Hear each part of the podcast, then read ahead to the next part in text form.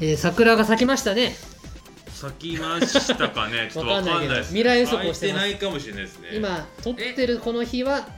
桜ってそんな早かったっけ2月ですけどね桜はね3月下旬です3月20日過ぎからあー末あたりに咲くそっか桜咲く桜咲くあれ今今日は何日今日はこれ撮ってるのは2月22日ですけはいど、知ってますこの配信は3月18日18でしょ18あーでも怪しいねもう来週咲きますよとか言ってるんじゃないですかうん来週ぐらいかな、はい、はいはいはいはいはいいいですね3月ってでもなんかあれですねなんか木が変わる時じゃない卒業です卒業卒業とか、ね退社退社とか入社ね引っ越ししたりとかね引っ越しなんかあれですよねさ慌ただしい時期ですよねです出会いと別れの決算そうね多くの企業にとって企は業的には決算決算です慌ただしいですよハートカンパニーは乗り切れるんだろ うか5年目が終わり大丈夫かな6年目が始まりますがそろそろ大丈夫よ大丈夫でしょうか多分無理無理な引っ越しが響い て倒産とかするんでしょうかそんなあの無計画なあれ だ無計画な引っ越しいだやったそもんんなねことはないですすすそんごない俺ね石橋もう超石橋派なんで、うんでしょうねあの全然無計画じゃないんですけど、うんはい、倒産はしませんようんまあ、伊藤さんそういう時しっかりしてるもんね多分は大い丈夫、、あのただあの大博打もしないので大化けもしないのかもしれま せん堅実に行くんだけど、まあね突然何億も転がり込んで確きて変はないみたいな、急にいい車乗っちゃってるもんねとあかーそういうこと俺ないねまあ、そういうタイプじゃないもんねそもそもね、もしそうななったとしても多分車の何も変わらない自車乗ったりはしないそう転車に乗るしそうそうそう服装も変わらんし、それがいいですよはい、うん多そ分うか変わるとしたらウイスキーの価格がちょっと上がるかもああいいね今まで1000円ぐらいのウイスキーだったのが1500円になっちゃうかもしれませんまあそれくらいはいいんじゃないですかうんそれぐらいの変化で儲けてることがバレるのかもしれませんああでも今はまだ儲けてないのでドキドキしてます、なるほ6どね、いや年目は生きていけるのかなーなるほどねこの引っ越しが響かないかないや本いやい当や大丈夫か3月そうねなるほどねななるほどねあーそっかはい 菊田さんは3月末で何か終わることってあるんですか終わることそんなないですけどね別に何かはなんですか特には会社的にもきですねきアニメーションってやっぱワンクールワンクールだからあー1月アニメが3月そう終わでるすね1月アニメが終わるってなりますよとかねありますでしょうんうんそれはありますよそういうのはあるけどまあそしたらまた4月から始まったりしますからねそうっいすろいろなねエレメンツガーデンはどうなるんでしょうな未来、ねあっという間ですよだからワンクールって意外と短いですよねほんと3ヶ月であっという間ですよねうんそのためにすごい何年もやってきてそうだなあっという間に3ヶ月終わるなみたいな花火は一瞬で終わるのよ、ね本当思うけどこんなの繰り返していくんでしょう大変だな切断的だね本当人思い生ます人生だねそうそうそうそうそううちのね結構家族もよく言います奥さんがねうん料理は作るのは時間かかるけど食べるのはあっという間なんだよねそうなんですよよなんか僕もね自炊した時やっぱり作るじゃないですかはいこれもう食うの一瞬で食うんだよなみたいな ねなんか多いよね切ないなみたいうんなもっとだからもっと時間かけて食べかければいいのかな食べるのにうんそれでも作ってる時間ほどかけれないよねそうね手の込んだ料理なんだけどあっという間なくなるみたいな2時間かけて料理をさ2時間かけて食わないの冷めちゃうやないかいって話じゃそなういだねまあ美味しいそのね多分煮込み料理とか美味しいんだけど、はいあっという間だったなみたいなそうですねそうねそんなことを思う3月ですなそうですねはさあこの番組はいうん音楽熱奏の土曜日会はいサイキックがしゃべる土曜日会ですサイキック会ですね、まあ、音楽熱奏というのはハートカンパニーが作ってる音声番組ではいハートカンパニーという会社は音楽のプロデュース会社でございます、うんでこれは広報番組です広報番組広広報番組、ね、広報番組はい、で土曜日からサイキックでしてサイキックというのはあのすごいかっこいい音楽を生み出すユニットなんですそうなんですねそうそうなんですねそうなんですそうなんですよねただ音楽を作るのはちょっと後にしてて今はまずですね温めてますねまあ、まあ温め日々を日々を半年ぐらいい温めてるかなもうな 温まったとこで作曲するかみたいうなーんちょっとねなかなかそうね大御所ですからいやいやいやいやこんな簡単に曲作らないよねやややまあ実際もねちょっと今忙しいですよね結構ね 本当のリアルな話をする本当との話しちゃったね結構ね今詰まっててねサイキックの本当の話したね今サねイキックというか本当にちょっと忙しいそうちょっと忙ねしい菊田君にずちゃんと発注したらいいのかなと思ってたけどそういやなんかねなん時か間があったら俺作りたいですよ自分のサイキックの真面目な発注いつかしたいよそうね自分の感性でも作りたいしわかるこういうのがいいって自分で結構提案したいもうしたいんですよ一回来たやんこれやりたいってそうそうそうなんかこうしたいっていうのはなんとなくあるんですけどやっぱいかんせんねちょっとねやっぱ仕事じゃないからさそうなんかね難しいんですよ優、先順位後になっちゃうよまあ、あと結構そうなんだよなんかその発注書もらって作るのと感覚が違うから発注書ちゃんと書くつもりではいるよそうなんですけどいるんだなんかちょっとそういうことじゃないよなと思っけてど納期を設定するにしてもなんでその納期ですかって話になるじゃないですかそうそうそう理由がないもん、まあ理由はないんだけどなんか無理くりゴール決めないといけないのまあそうそうなんですよだからむずだからそういうなんか職業作家魂が根付いちゃっててわかるよみんなそうです締め切りは必要うん締め切りってエネルギーだからねなんかねやっぱさあの音楽熱奏フェスで披露だようんまだ発表しなあい披露このタイミングまで発表しないと思うんだけどうん音楽熱奏フェス2023の準備してるんですけどあそのワン一枠をサイキックファーストライブえー、本気言ってんすかそれで何するのうーんとウクレレ弾くの90分のうち85分はトークして残りの5分は作った曲弾いてくださいどうぞって言ってスピーカーから曲を流しておしまいライブじゃないですよねライブかでもまああれトークライブトでーすクライブ最後の5分だけうん弾くんじゃなくて作った曲を再生ってポチッと押してそれはみんなに聴いていただいてうんどうどうでですすかかどうですかもう何もねえだろうって話だよこれがサイキックだっつってどうも何もよくな前あった人は日本よこれが映画だみたいな そうなの分かんないけど川口湖よこれが音楽だっつってえー、うーんちょっと違う気どうがかするけどななしたら一曲絶対作んなきゃいけないね、まあそうねでもなそうねでもな作らないでもなんかそのなんかねまあ単純に忙しかっただけかもしれない、まあまあいいですよいいですようんあの秋に多分秋に開催予定なんですけど、うんそこああそうなんですよね、今のところねあの全てがうまくいけばなのですけど、うん発表まで皆さんちょっと待っててねうまくいかなかったらごめんなさいなんですけど、うんままあ、なので、えーそこで1曲5分あでも発表する場がないと意味ないわけだもんねですですねで俺のウクレレはちょっと分からんけど、うんサイキックのデビュー曲うんなんだろう曲名はちょっとまだ分かんないけそうねどなんかサイキック SNS アカウント作っちゃうんだよねそれでもいいね TikTok 始めちゃうとえー、動画作るの大変だってばえ大変だど 我々の何を曲がないのにうんトーク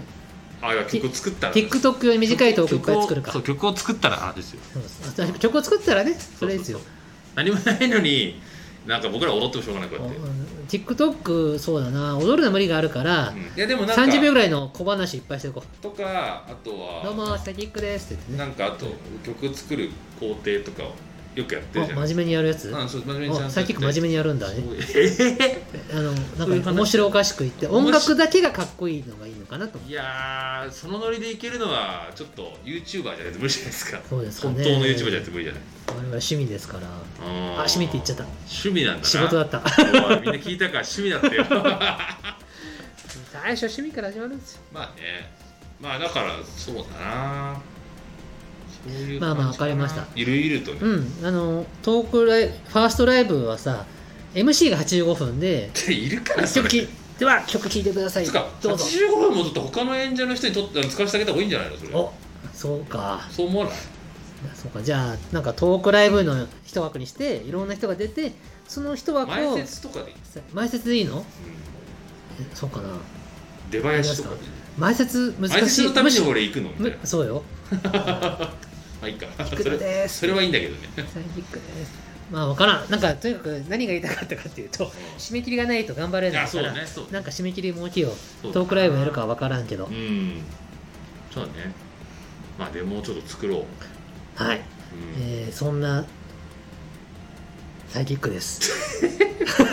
でえなんだっけでそうサイキックなんですよだったでサイキックの際はハートカンパニーの際あでそうそうそうそうサイキックのキックははいエレメンツカフェの菊田大輔ですそうですでこの2人が届ける土曜日会だっていう説そうそう明だったら脱線しちゃったんだ脱線も脱線ですよさすがサイキックだねうん自由自在自由ですねはいあで今日はですね、えー、とトークテーマ、ーはいえータイムカプセルオーケストラとそして武藤敬司の引退につ いてこの2本立てでお送りしたいと思っており何まなすのそれではよろしくお願いします、はいえっ、と、補足でございます。音楽熱奏は、 4月1日からメディアをお引っ越しいたします。現在、ボイシーで毎日配信してますけども、4月1日からは別のメディアで配信となります。お引っ越しでございます。引っ越し先はハートカンパニーのホームページ、ハートカンパニーのツイッターでお知らせしておりますので、そちらをご覧いただければと思います。なお、ボイシーでの音楽熱奏は、4月末まで過去のアーカイブを聞くことができます。4月末まで聞くことができます。どうぞ、お見知りおきをよろしくお願いいたします。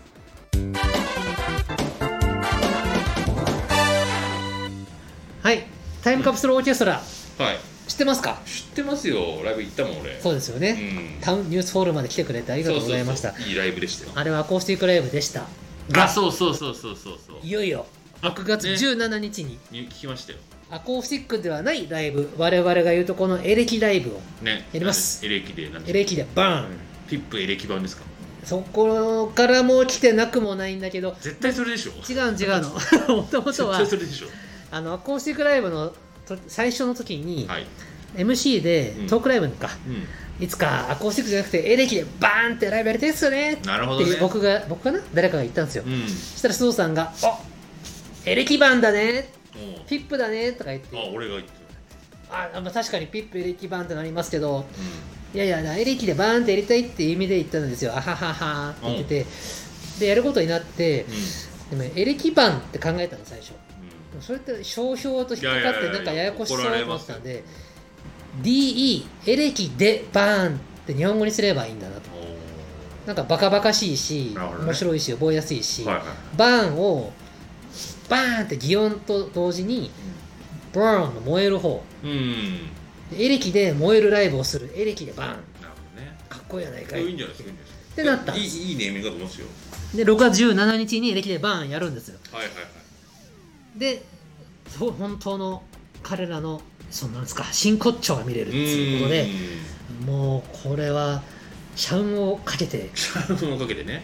やりますようんあじゃあもう完全にもうあれですかいわゆるそのギターもエレキだったりとかですベースもですエレキベースだったりとか、はい須藤さんの巨大な機材あれ群もも全部用あ意れしもまねす、はい、あの要塞も要塞もお本領発揮ですねですで今そこに向けて準備やってて、うんうんあのーチケット周りとかもですねうんお客様と一緒に考えてて、あそうなんですそかのボイシーの生放送機能とか使って、はいはい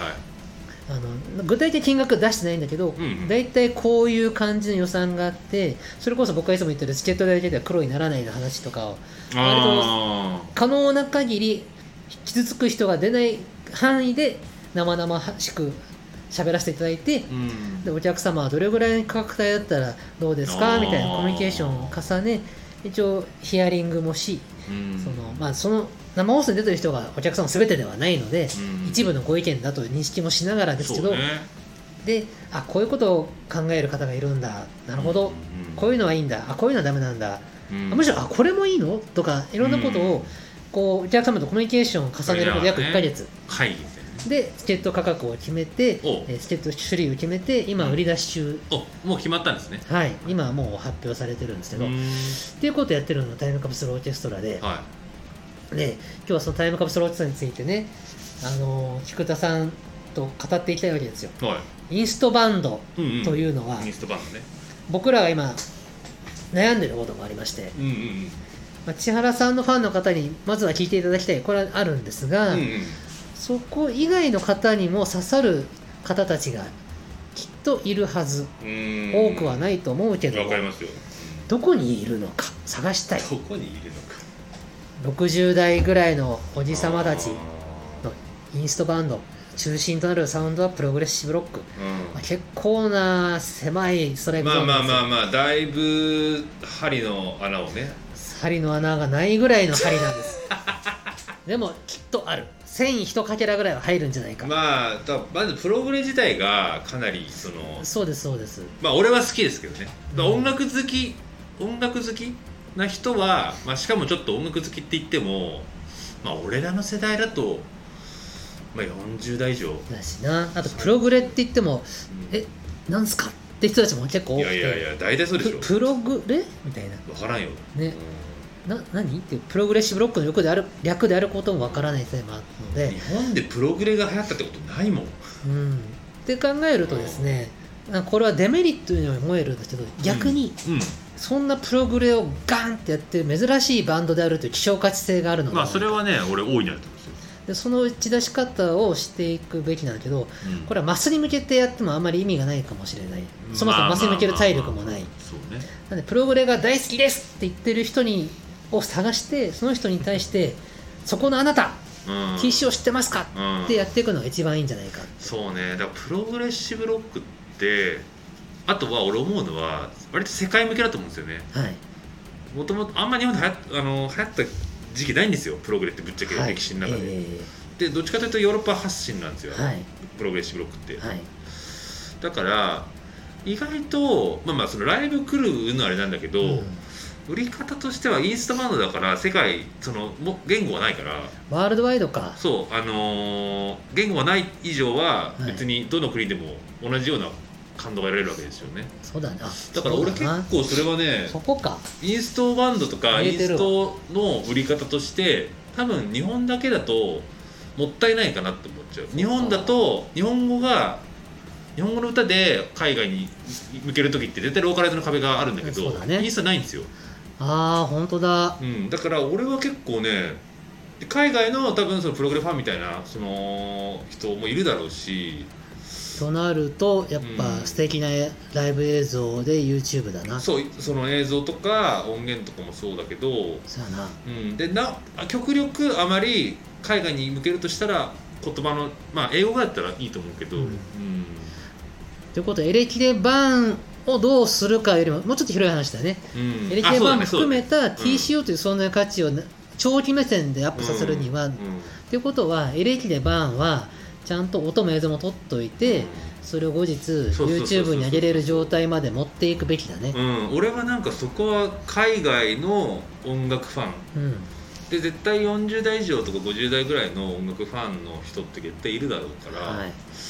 多分そういう人たちが支持してくれるとかはあそるんうじゃかないかな確かにそういう手もあるう、なんまあ、そもそもプログレッシブロックとかああいう、うんジャンルってニッチなんだけど、はいまあ、それでも日本でやるよりは日本だけでやるよりは絶対広いとあほんすごくいいこと言う、思う、うん、で俺はそう思いますよ世界だねうん、うんでインストだって YMO もね結局インストじゃないですかそうだった YM も世界で火がついてから日そ本うそにう来たんそだっうた逆輸入だったからであれインストだから良かったんですよねそっか結局ねだから身近にいい例があったそうなんですよだからインストバンドって結構俺世界に出れるまあインスト自体が結構ニッチなんだけどまあまああれなんだけそどうかそうか言語がない分すごい広いそうだ海外でライブすればいいんだそうですよ簡ま単あに今言ったけ厳どしいけど でもそれはもうハートカンパニー一社でどうこうのレベルじゃないので、うんどっかと組むべきだなそうですねまあだからなんかそのプログレッシブロックとかそういうものをなんかその今もいろいろやってるっていうなんだ雑誌なのかわかんないけどメディアなのかわかんないけど媒体なのかわかんないけどそこ探してなそういうものがあればそこからうんやっていくっていうのはありかもしれないけどなとは思うけどなるほどなるほどでも道筋としては正しい気がすうるんなんかそれは思いますね海外で人気になって日本にうんあの凱旋ですそうみたいねな、、まあ、あとはまあみんなテクニカルすごいテクを持ってるわけだから、はいまあでも結局権利問題があるけどなんか例えば緑の曲をカバーするとかいろんなアニメソングをカバーするとか、うまんあ、そうそれをプログレッシブロックからにするとかまあ安直だけどそういう方法もあるかもしれな、そうですないうん、あのアニメタルみたいなねアニメタルだ懐かしいでねしょ、あーあれもメタルっていうニッチなジャンルだけど結局めニッチだけどアニメってジャンルがそのそうかあるからだからアニプログレみたいあもう同じなアニグレレアニグレはちょっとなんかアニグレーだけ取るとちょっと、兄ね、がグレートになってるね。あのアニプログレるみたいな気持ちになるので そう。アニプロアニプログレだねアニプログレ。語呂がよくねえなうん。語呂が悪くアニメタルは最高に良かったんだけど、うんアニメタルはすごい目が合ってるからねそう。なんだアニプログレでもそアニグうレいうなんかまあまあ安直ですけどね。これまたあでね。もそういうことだと思うでも分かりやすさに変換するのは大事だと思そううでもプログレレッシブロックの良さをプログレッシブロックの一般受けしない理由って複雑なんですよはい難しいんですよそうですでも刺さる人はすげえ刺さるんだけどはいあの複雑でかっこいいところがいいんいいんだけどそれが逆にし参入障壁になってるからそうだねだからそこをかっこよさをいい感じにキャッチーなものにできればそうかアニプログレかは、世界アニプログレキーワード出てきたねそうそうしても世界にも売りやすい、まあ、有名な曲だったら世界にも売りやすい例えば「本当そうだね先生」とか「やドってみようかなラゴンボール」だったらうん海外にも売りやすいでしょ、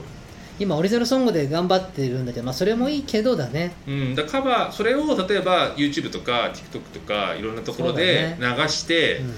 うう、んん、やったりとかしたら結本構当やうんで、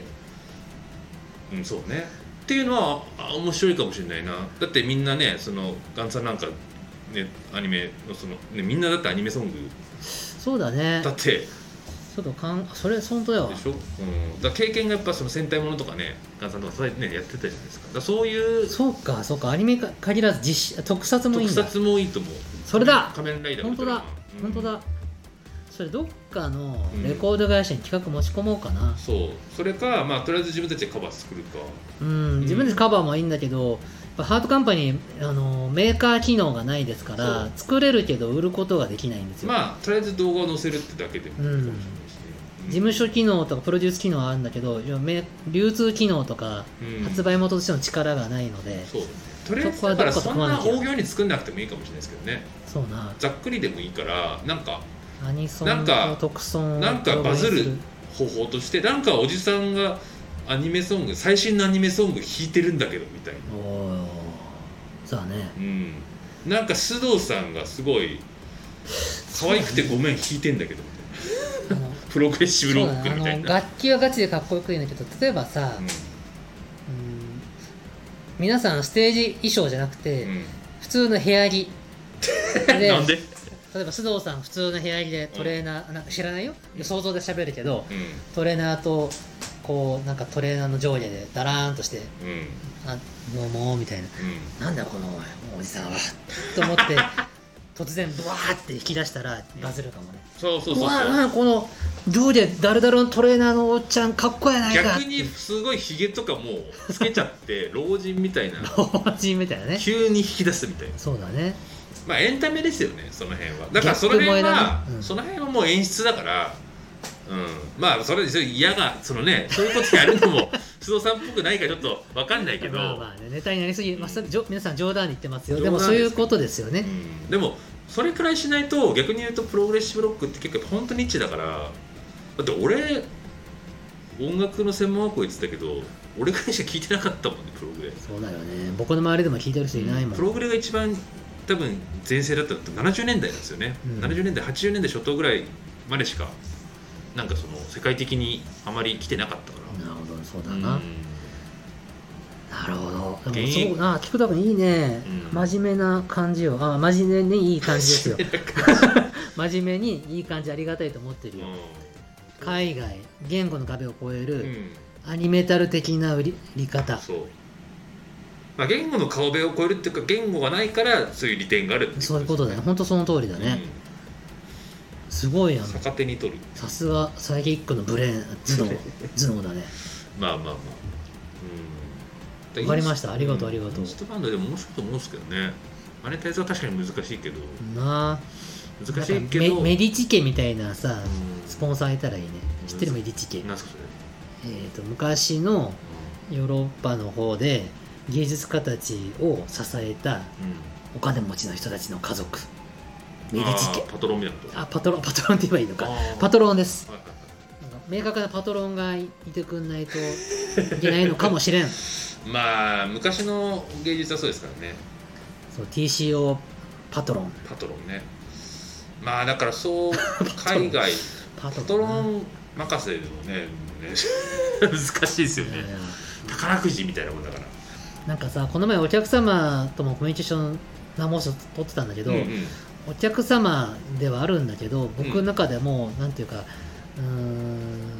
支援者の皆さんって感じなんですよ株株支援してくださる方々、うん結果それを僕らはお客様と称してるだけで株主みたい株主っていうのかなあの株主でもない支援だね、うん、支援者の方支援者の方々なんですよ、数まだ多くない方々なんですけど、うんうん TCO という存在を世に残すために、チケット代という名称のものでうん支援をしてくださって、うんまあそうですよね結構高い価格のチケットも出したんだけどそれもあ何種類かあるんですうか、んそれもある意味支援なのかもしれません僕らは VIP 席って呼んでますけどねう支援席かもしれませんん、うん、支援してくださってるそうだねだからまあその関係性だな、うんでもなんかそこってなんだろうなうんまあでもそういうやっぱり支持したいっていう気持ちがあるのとやっぱりあのメンバーっていうのを残していきたいっていう気持ちがみんなあるそうね、文化財として財って言い方変だな、ん文化として残していきたい、うんそのために寄付とはちょっと違うんだよね支援って感じまあ、支援でしょょうね、うんまあクラウドファンディングみたいなはい話もあるけど、結局支援ですあれも支援でしょ結局まあリターンはあるけど支支援支援,、援うん、なんでのリターンがこのライブっていう、うーそうだねそうだね支援のリターンがこのライブで今回 VIP 席というもので結構得点いっぱいつけて高額なチケットを作ったんです、でそれは、まあ、得点もいっぱいついてるんだけど、うんうん多分購入してくださる方の気持ちの多くの部分は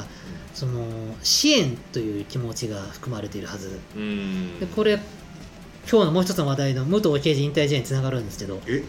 つながるんですつかながるんですえ僕ねあのプロレスめっちゃ好きなんですよ、ね言ってましたよね大学生の頃はプロレス研究会にいましたはい、でありとあらゆるプロレスの興行を3年ぐらいかな見て回りましてうんうん一番刺さったのは全日本プロレスで三沢さんたちの四天王時代だったんですよ、はまあそれはそれは好きでい、うんうん週刊プロレスも週刊国も買っていたうんうん週刊ファイトも買っていたはみたいな人だったんですい、うんまあ、そこから社会人になってから少しプロレス離れてましたがでもプロレスという存在までも大好うんきでつい先日ですね、えー日は2023年2月の21日うん武藤敬司選手の引退試合が行われたんです、ねで武藤敬司選手は主に最初は新日本その後いろいろ当たって最後ノアでその引退試合東京ドームなんですよで僕はそれを現地見に行けなかったので、うんうんペーパービューという有料のうんお金を払って見るネットで見たんですあー配信安くないんですよ配信チケット、配信チケット幅があって4000円からスタートなんですけうどん、武藤の試合だけ見たかった時間もなかったからあーまあ、あの一つの交流なんで第7試合8試合とか、ねありますよね全部含めて4 5千円ですチケット、んで僕は武藤の試合だけでよかった、うん他のが見たくないわけじゃなくてあのどうしてもその日も時間がなかったかまあまあまあまあらあとゆっくり見ようと思ってるけど、まあまあでそれに対して約5000円うんうん高いと思うか安いと思うか私はこれは全然 OK と思っていや OK ですよねまあなんだろう、まあ、まず引退試合まあそれもあるんでですすけかどらねね付加価値として価単値がある純に武藤選手の試合まあ浅くないです他の試合もあるのかあるあ本当この試合全部含めてみれば別に高くなあいでとも思んそうれとだけど5000円別に普通ぐらいだと思うそうそう普それはそれで良いとそんなでもないでまあそれで見ました武藤さんの試合の素晴らしさはここで語ったらキリがないので、うんうん素晴らしかったとでその後がつながる話なんですけど、うん僕はあの何かちょっとでももうちょっと役に立てないかとか思った僕にできることはないかみたいな、もう引退しちゃうからできるものにもないんだけどノアという存在に対してできることはあるうはず、んノアのホームページ行きましたうんはいで記念 T シャツが通販で売ってますおおちょうど2月引退したその日から売り出すうん、 T シャツみたいなのがあって、僕の大好きな大好きな三沢光晴さんと、武藤敬司選手が並んでプリントされてるすごいおーいいですねすごいかっこいい僕的にはかっこいい T シャツがあってそれをがね税込みで6000円ぐらいするんですよあーまあまあ安くまないあまあまあ結構でねしかもそれは日常的に着るにはあまりにも派手すぎるまあ記念 品仕で事仕事では絶対着れない記念し品でプライベートでも相当場所を選ぶみたいな、うみ一切着ないけど着ないだろうけど、んうんでもそれでもいい6000円全然俺はいいとまあだってそこで期間限定で売るわけですよきっそとうその価値も欲しいけどうんそれを買うことで武藤さんとか三沢さんに対しての僕の俺支援なんだよね、うんありがとうっていう気そう持ねちまあそれですよお礼ですよそう,、お礼の気持ちなんで僕はそれ支援の気持ちだと思ってて、ノアという存在に対する支援がしたくて、うんその支援できるツールとしてたまたま T シャツというボタンがあるかうんらそれを押しただけなんだよね、そうですねだから今までね、まあ、今回まあウルトさん引退しちゃうからっていうのもあるから、まあ、今までの感謝を込めてやっぱはりお金を払いたいっていうね、それでございますそういう気持ちもあるでしょうしね、まあこれはもっとこう濃ゆい関係性になっていくとその時だけじゃなくて日常的に支援したいって気持ちになっていくとも思うんだけど、うんまあ、それはグラデーションがあっていいと思うんですけどはい、で TCO に関しても多くのお客様はそのグラデーションあるとは思うけどうんうんそのライブが見たいっていう気持ちももちろんありながら彼らを支えたいっていう支援の気持ちも強いのではないか、うんうんそうですね全員が全員とは言いませんが、多くの方はおそらくうんその気持ちがあるんじゃないかなと、やっぱりねそういう気持ちはあると思うしなんだろうやでもこの自分が例えば緑ファンだとしますよ僕は、はい緑のバックバンドやってた人メメンバーではい緑を支えてたメンバーでえーやっぱあの場がなくなるのがやっぱりなんかなって思っちゃうんですよねだかそらうですねだからやっぱ継続したいって気持ちになるんですよね、うん自分たちが、ね、何年間も一緒に、ね、追いかけていっただな場所でそこでできたコミュニティとかもたくさんあるだろうし、そういうコミュニティだったりつながりがなくなっちゃうのは嫌だからやっぱりそこでねそうだねそれも僕あるとも僕ら大いに理解しててうん TCO を支え続けることが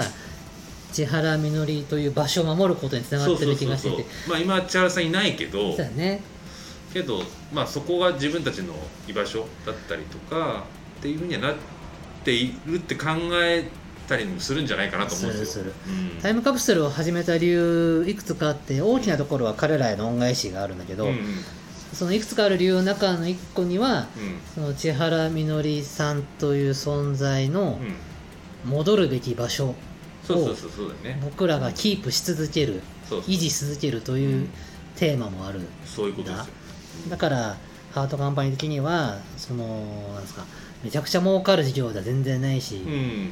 あの大変なことも多いんだけどでも全然楽しくうん頑張れてるのは場所を守るという使命を感じてるからねそうだね誰もできないじゃんこれもはやうんそうなんですよだからそういうねところも絶対あるから、そうなんですよランティスに僕がいたらやってたかもしれないけど、うん今その TCO をライブただただやってくださいってどこにお願いしてもなかなかうんとは言えまあまあまあなまあいまあまでも僕だったらできるので、あうんそこは頑張って維持しようそうね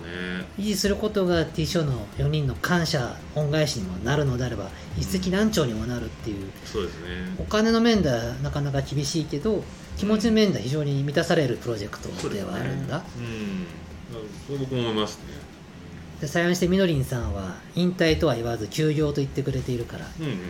希望の目は残ってるつもりでいておそうだねまあそういうまあ分かんないですけどね結局どうなるかは分かんないし千原さんが戻ってくるか来ないかなっていうのはですわからない僕らにはわからないわけで、うん、だけどなんだろうそういう場所を作っておきたいっていう気持ちは僕らもあるし多分ファンの皆さんもあると思うんですよねそれはね多分それはサイキックに対する支援の気持ちもある うん、最近何のドラマもまだ生まれてないからサイキックを守ることがみのりんを守ることにもつながるのあだるかなでうっかり思ってくれたらいいね菊サイキ田ック君、何も起きてないけど まあ、みの最近りんとか TCO はドラマがちゃんとあるけど僕ら何もないんであるって、何も起きてないから、まあ、最近か冗談ですけど、うまあ、TCO に対する気持ちってのはそういうのがあってんそうねで武藤敬司選手の引退試合で僕が感じたハートとうん同じハートがあるのではないか、まあでもやっぱり応援したい気持ちはあるし、まあ、もちろんその人のねあれにもあるんだけど生活もあるだろうからそんなね、うん大大金をね投資あれできないとは思いますけど、うん人によっては、ねで思ったのがね、あのー支援したい気持ちっていう時って、うんあのなんかちょ表現方法がちょっとこう間違ったら申し訳ないけどお金をただただ払いたい時があるんですよいやわかりますよ、まあ、だからその辺って結構クラウドファンディングとかでやってますけど、ね例えばメールが来るとかあそうそういうのそうとでしょかでそこに商品とか物質的な対価がなくてもよくてうんうんその感謝の気持ちとか、うんうん、支えたいって気持ちを本当に支援の心で金額だけを払いたいとうんまあスパチャみたいなで逆にその時になんか変な物とかいらん時があるんです うんわかりますよあるでしょわかりますよこんなクラファンの返礼品いやいや返礼品いらないまあなだみたかいならだからこのダサ T シャツはいらんなみたいスパなチャとかだったら誰々さんスパチャありがとうとかで終わるわけそうですだスパチャャのノリなんだよねう、んあのノリをコンサート事業とかアーティスト事業でもうちょっとライトにしたいんだけどうん、だからまあそうねだから例えばほ配信まあだから YouTube で配信してスパチャまあ結局うんあれ取られるんだよな、なんであの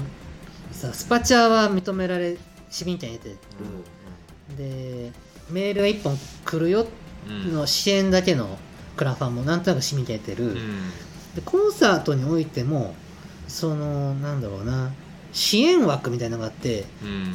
ただ5000円でチケットがもらえるではなくて、うんそうだな1000円ただただ1000円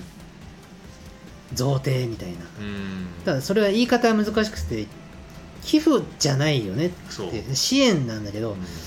なんかその理由があるといいんだよねうんまあ支援金まあスポンサーかもしれないそれはスポンサーっていうとちょっと企業職が出てくるんだけどう、ん、うん個人スポンサー枠で1枠1000円1人何枠買ってもいいよまあ買った人に対してはなんかもうそれこそメールかうんまあ、だからね、みどりのあのなんだっけ DVD さんラストあれだっけ名前最後乗るみたいな話でさプログああれはあったあっあれ買ってくれてたんだったけそうですそうですまあでもそういうことですよねうんなんでそのやり方とそのアーティストの持ってる歴史文化とか、いろんなものが組み合わさる必要があるんだけどうん僕が例えば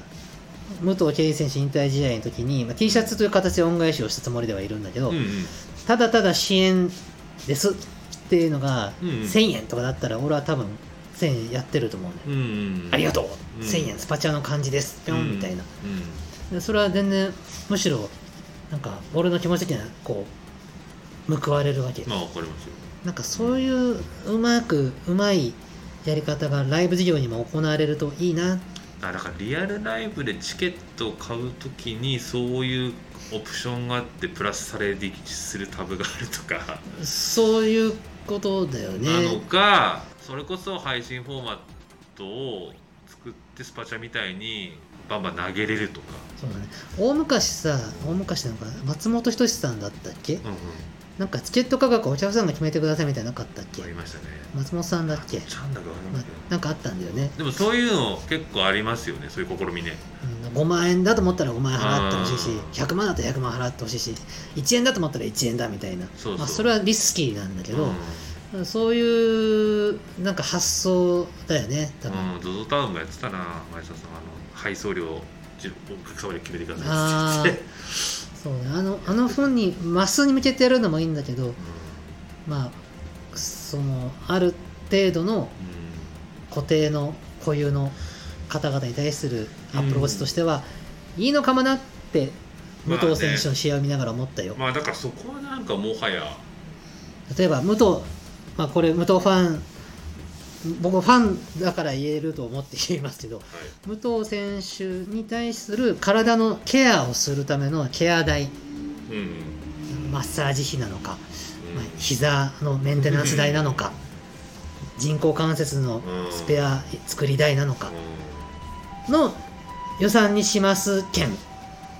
みたいななるほどね1人1000円では好いきなだけ支援してください、あ集まったお金の使い道は、まあ、これクラファン的な発想だけど使い道はもう分かってて武藤選手の人工関節代の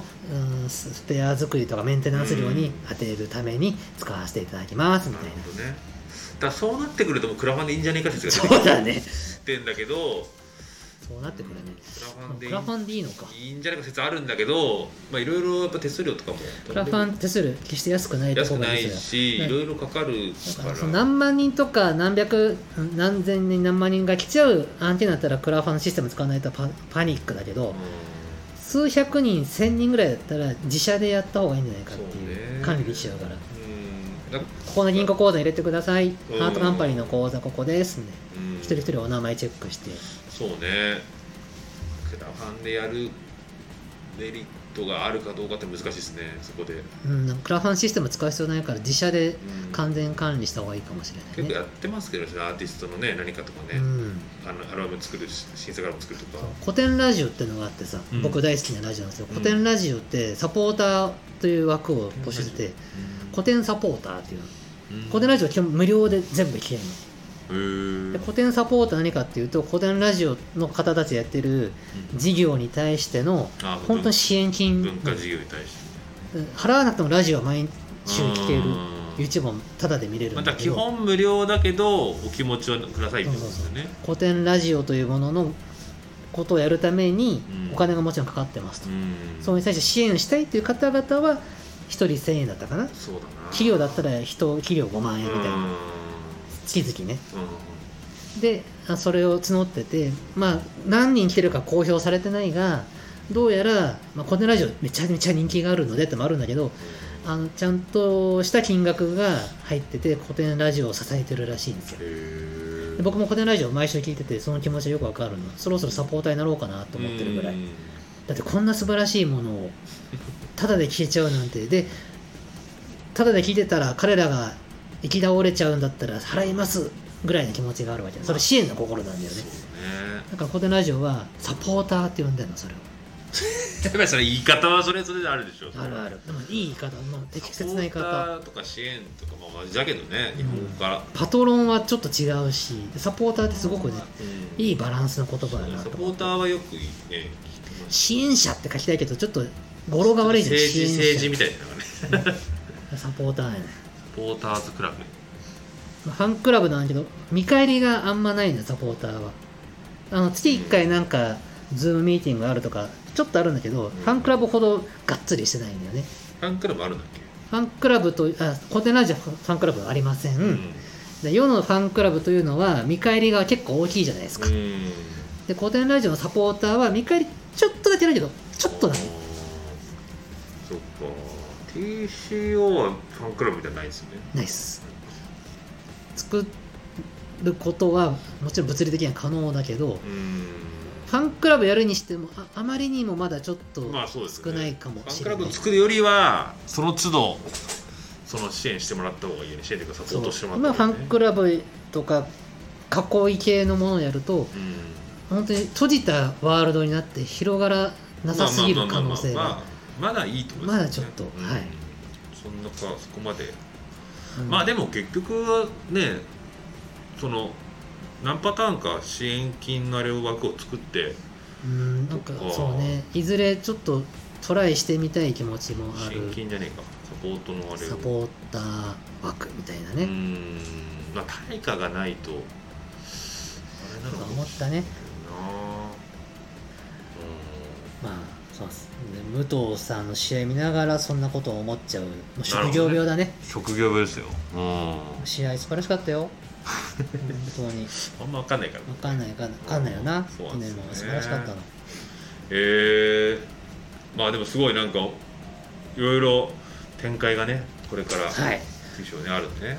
TCO の前座でうんサイキックやるかもしれませんおでお客さんをこうあ温めるために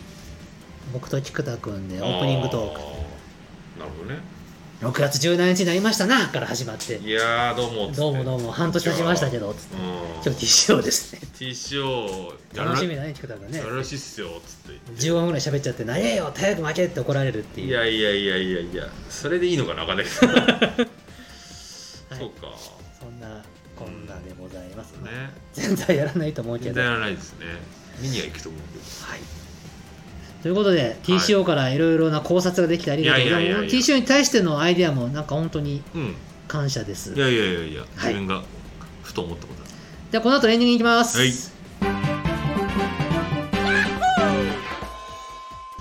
はいエンディングです、はコメント返しをさせていただきますおい第611回、うんえーミクシーと SNS の回にコメントをくださいましたありがとうございます、ありがとうございますママリプトンさん音楽熱奏のアイドルママリプトンさん、うんありがとうございまあす、りがとうございますありがとうございます、えー美味しいお話大好きです、うん斉藤さんの一人喋りで教えていただいた辛湯これ辛いラー油のことなんですけど、えー辛湯ほぼ毎日納豆にかけて食べています、うん笑いなるほどこれ僕が喋ったんですよへー辛いを納豆にかけて食べるとめちゃくちゃうまいよっへーてそうなんだ僕も今ほぼ毎日やってます、えー毎日1回でなかなか減らないためえーあそう毎日使うのは1回ってことね毎日1回しか使わない、うんだからなかなか減らないため何本か買ってからそのまま追加購入はしていませんまあそうだよねまあそうやな俺ねでもママリプトンさん僕納豆じゃなくてはい中華系のあー料理惣菜にはいいいよね結構かけるんですよ麻婆豆腐とかね麻婆豆腐もいいし、合いえ何でも合うんじー、ゃないそう合うあのあれあれホイコーローとかそうででもいすねかいし辛いんですか辛いめちゃくちゃ辛いんですよへえでもいい辛さへえなマムリプトンさんこれあのちょっと辛み欲しいな時は納豆以外にも使ってみてください、うんうんめちゃくちゃうまいですなんで僕ねへーめちゃくちゃ減るんですよおおそうなのあそうね僕ガンガンガン買ってるんですけどおーはい。で、えー、と、続きです。えー、米田コーヒーのチキンサンドイッチにもすぐに食べました。あ、米田コーヒーのチキンサンドね。を知ってますかけたら食べちゃったってことえっねとね、これは繋がってるの、米、かけたのかなうん多分そういうことじゃないちゃ うかだって米田コーヒーのチキンサンドの辛いをかけたってこと多分そう理解が間違ったらごめんなさいね。でもよかったです。僕もチキンサンド大好きです。うんはヒックさんのいうん美味しいもののおすすめがあれば教えてほしいです。うんうんうん食いしん坊なので日々美味しいものを探してそれを楽しみに来ておりますまだまだ寒いですしお忙しいお二人も栄養をとって睡眠をとって乗り越えてくださいキックの美味しいおすすめだ ってなんすか美味しいものえマそマうリいプトうンさそうんに食べいさうせたないんもんかあれですかかける系なのかな何でもいい何でもいいと思うよえー、なんだろうな俺何好きかな何でも食べるんだよね最近さ最近何食べてるかなスパイス系でさ知ってるスパイスアウトドアアスパイス何それえっ、とねアウトドアスパイス忘れちゃった堀西堀西え知らんひらがなで堀西堀西スパイスオレンジスパイうスーんとなんつうのか塩じゃないんだよ、まあ、こういうあーオールスパイスですかなそうそうそう、うんんしょっぱいしうまみもあっていろんなスパイスがなるほど本当にいろんなスパイス混じっててえこれ、ね、今そうもうバカ売れなんでー、す肉とかかけて美味しそうだよねステーキとかねもともとはあのバーベキューあのアウトドアの時にうんうんうんあの肉とかにかけて食うそそうういでうすもよねので作られたと思うんだけど、これ食卓に普通に置いても万能選手でうーんめちゃうまですこの手のスパイス結構ね前昔買ったことあったけどもうク美リン味しシンどこでも買えるからいうんヨドバシとの通販でも売ってるしそうね万能ですわ、た何好きかなカレーはカレー好きですよでもなんかで身近で買えるものとかがいいっすよね俺なんだろうコンビニとかで買えるものとかで美味しいなと思ったのなんかあったかなえまあまあまああ僕でもケンタッキー好 きです僕ケンタケッキンタッキーーですいやいいんだよいいんだよいいいいよ、僕ケンタッキー好きですねまあ、マリプトンさんおすすめはケンタッキーだとケンタッキーの申しておりますキック最が近出たケンタッキーのねはいなんだっけ何チキンだっけなちょっと限定のチキンが美味しかったんですよそうなねじゃあそうそう教えてあげて よ何チキンだっけ知らんよじゃあ教えてよチキン調べるよじゃあでもこれは放送される頃には終わってるかもしれなえいマジそんなことあるケンタッキーのね3月18までやってるやつにしてよえー、わかんないそれどうなんだケンタッキーのチキンちょっとわかんないっ限す定チキンみたいなのがあるんですよそれ美味しかった なざっくりしたざっくりした情報マムリプトンさんケンタッキーの限定チキンあるんすよそんな俺美味しいもの食べないの普段別にえ結構食にね結構ねそうあんまりー、どうかどうかでも俺好きなもの結構ステーキとかね好きだかおうらうんステーキとか好きです ステーキストライクゾーン美味しいものってストライクゾーンが広いよやな具体的なものが難しいんですスよテーキおすすめですそのカラー油とか、そういうメーカーのなんかそういうものとかがもうちょっと絞ステーキでもどこどこのこれが美味しいとかそういう話よあーそうステーキ美味しいですってそれえどこなんざっくりしたのが西の方なんですっけな大阪の付近だと聞いてますよ、そうえね、買えるうんあなんだー、あのねうどんうどんなんですけどうどんっすか京都のうどんなんですよねなんつったっけ京都のうどんなんかね美味しいうどんなんかどデパデパ地下かなんかで買ったんですけどほうほうほう美味しかったんだよなすなぐ出んだっるけすぐ出るんだったら待つようーん先どう ぞわかりましたじゃあ森戸さん僕のおすすめはですね多分ちょっとなかなか難しいと思います東京の話だからえっ、と駒沢大学駅徒歩2分にございます、えーナポリスタカというピザ屋さんのピザ でも絶対いけないじゃんそうなんですよもうべらぼうにうまいっすよこれ聞いてもだっ てさ何にもさ参考にならないじゃんね、あのね、あの駒沢スペース、ナポリスタカおもなんかあるんですか通販なないですないんかいそ調べてくださいそこのね星型のピザが1個あるんですよれ聞いてもめちゃくちゃうまい それ本当はね手に手に放送入る放送で言いたくなかった手に入るもんだったらいい実けがど混んじゃうとだから言いたくなかったでも言っち手ゃうに入んないじゃんそれまあもし今マメルトンさんがフラッと駒沢大学駅に降りることがあったあらあるナポリスタカ行ってくださいある可能性もあるよねうーんあるかなゼロではないゼロではないないかなないかもしれない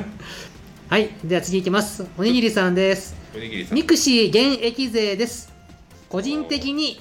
写真の趣味もしていて写真コミュニティに参加しているのでコロナで活動は減りましたが、うんまだしっかり使っております現役と言いながらも昔は日記もこだわって書いてたけど最近書かなくなったなぁとしみじみ思ってます、うんもともと結構な文字数書けるのに書きすぎて二部構成にしたりとかもあって今思うとあの日記を書く行為が今の言語化スキルの一助になっている気がしますちなみにその頃からおにぎりという名前は変わりなくいつの間にか自分にとって長い付き合いのハンドルネームになったなと思ってます現役だそうですおーありがとうございますおりますねおりましたね写真コミュニティねコミュニティは楽しいよなう、んあったねコミュニティってねうん懐かしいな俺もコミュニティ探してたな自分の趣味と合う人を探してねなんかこういうのが自分好きですみたいな感じでそうそう言ってましたよねそのつことについて語り合うねうんあんま今だと Facebook グループとかあるけどそうねねあったねあ現役なんだすごいなへえさあもう一人千歳アークさんありがとうございます、うんはい私もつい先日ミクシー復活しました復活した人いるようんただ私は以前にアカウント停止されたため過去の日記は見ることできません残念あら自分で消したんじゃなくて停止されちゃったんだそんなことあるんだ、なね、んだろうねねツイッターからミクシーに移行する流れが出てきた理由は疲れというより最近ツイッターがトラブル多すぎだからですよそれあるねうーん凍結祭りとか細かい不具合の多発とか経営者が変わって大量のリストラをしたことと無関無関係ではないはず私もこれらのことについてノート記事に書きましたよろしければご参考まででもそれはあるねノートの記事書いてありますはいイイーロン・マスクがねまあないろんな理由はあるなそうだなあのね TCO もちょっと一個親ってことがあってん TCO 関係ではい TCO のアカウントができましたっツイッターて発表したのね生放送でうんそそこでエレキでバーンのキービジュアルをうん添付してハッシュタグつけて投稿したの、はいそしたらなんかねそのハッシュタグで検索してもその投稿が現れない状況になったうーの、んなんでですか僕は不手際スタッフ側の不手際だなうんなんかあったのかなと思ったんだけどいろいろ喋ったらなんか違うましく違うらしくてうんうんなんかねあのーシステム側でうんサイレントバンバンみたいなのあるんだって、えー、だってできたばっかなんでしそうょでなんかその確かにエレキレバーンのロゴは T シューの文字があのロックバンドよろしくメラメラ燃えてるんですよあーでその燃えてるという表現 が何かあーちょっとあのその火事を連想させるとかうんそういう悪いものと認識されたのかな不適切なたまに出ますもんねあれが、うん、でも不適切だよってアラートはならずにただただハッシュタグで引っかからない状態になったのでこうなんかサイレンサイレントバーンとかなんとかバーンうんバンバンね燃える方じゃなくてバンされるのバンされるななったんじゃないかって言ってスタッフがなんかえー、えもう治ったもんごもですかごまあな分かんないちょっと日が経ったの分かってないですけど、うーんまあしょうがないねってことになりましたけ結ど構そういうね経営者だってツイッターブルーとかもねなんかねツイッターブルーってさなん面か白いよねなんか二段階認証がなんかとか言ってたなそういえば全然違う角度で面白かったけどマタニティブルーとか似てないツイッターブルーあのー俺ツイッターで憂鬱だよみた いなそういうことだ あれでしょだから要は課金してるそうそうあのそうチェ分かってる分かっチてるェックよマークでし分ょかってたけど響きとしてそうかマタニティブルーちょっと妊娠で憂鬱ですみたないいなやーそんなことないでしょ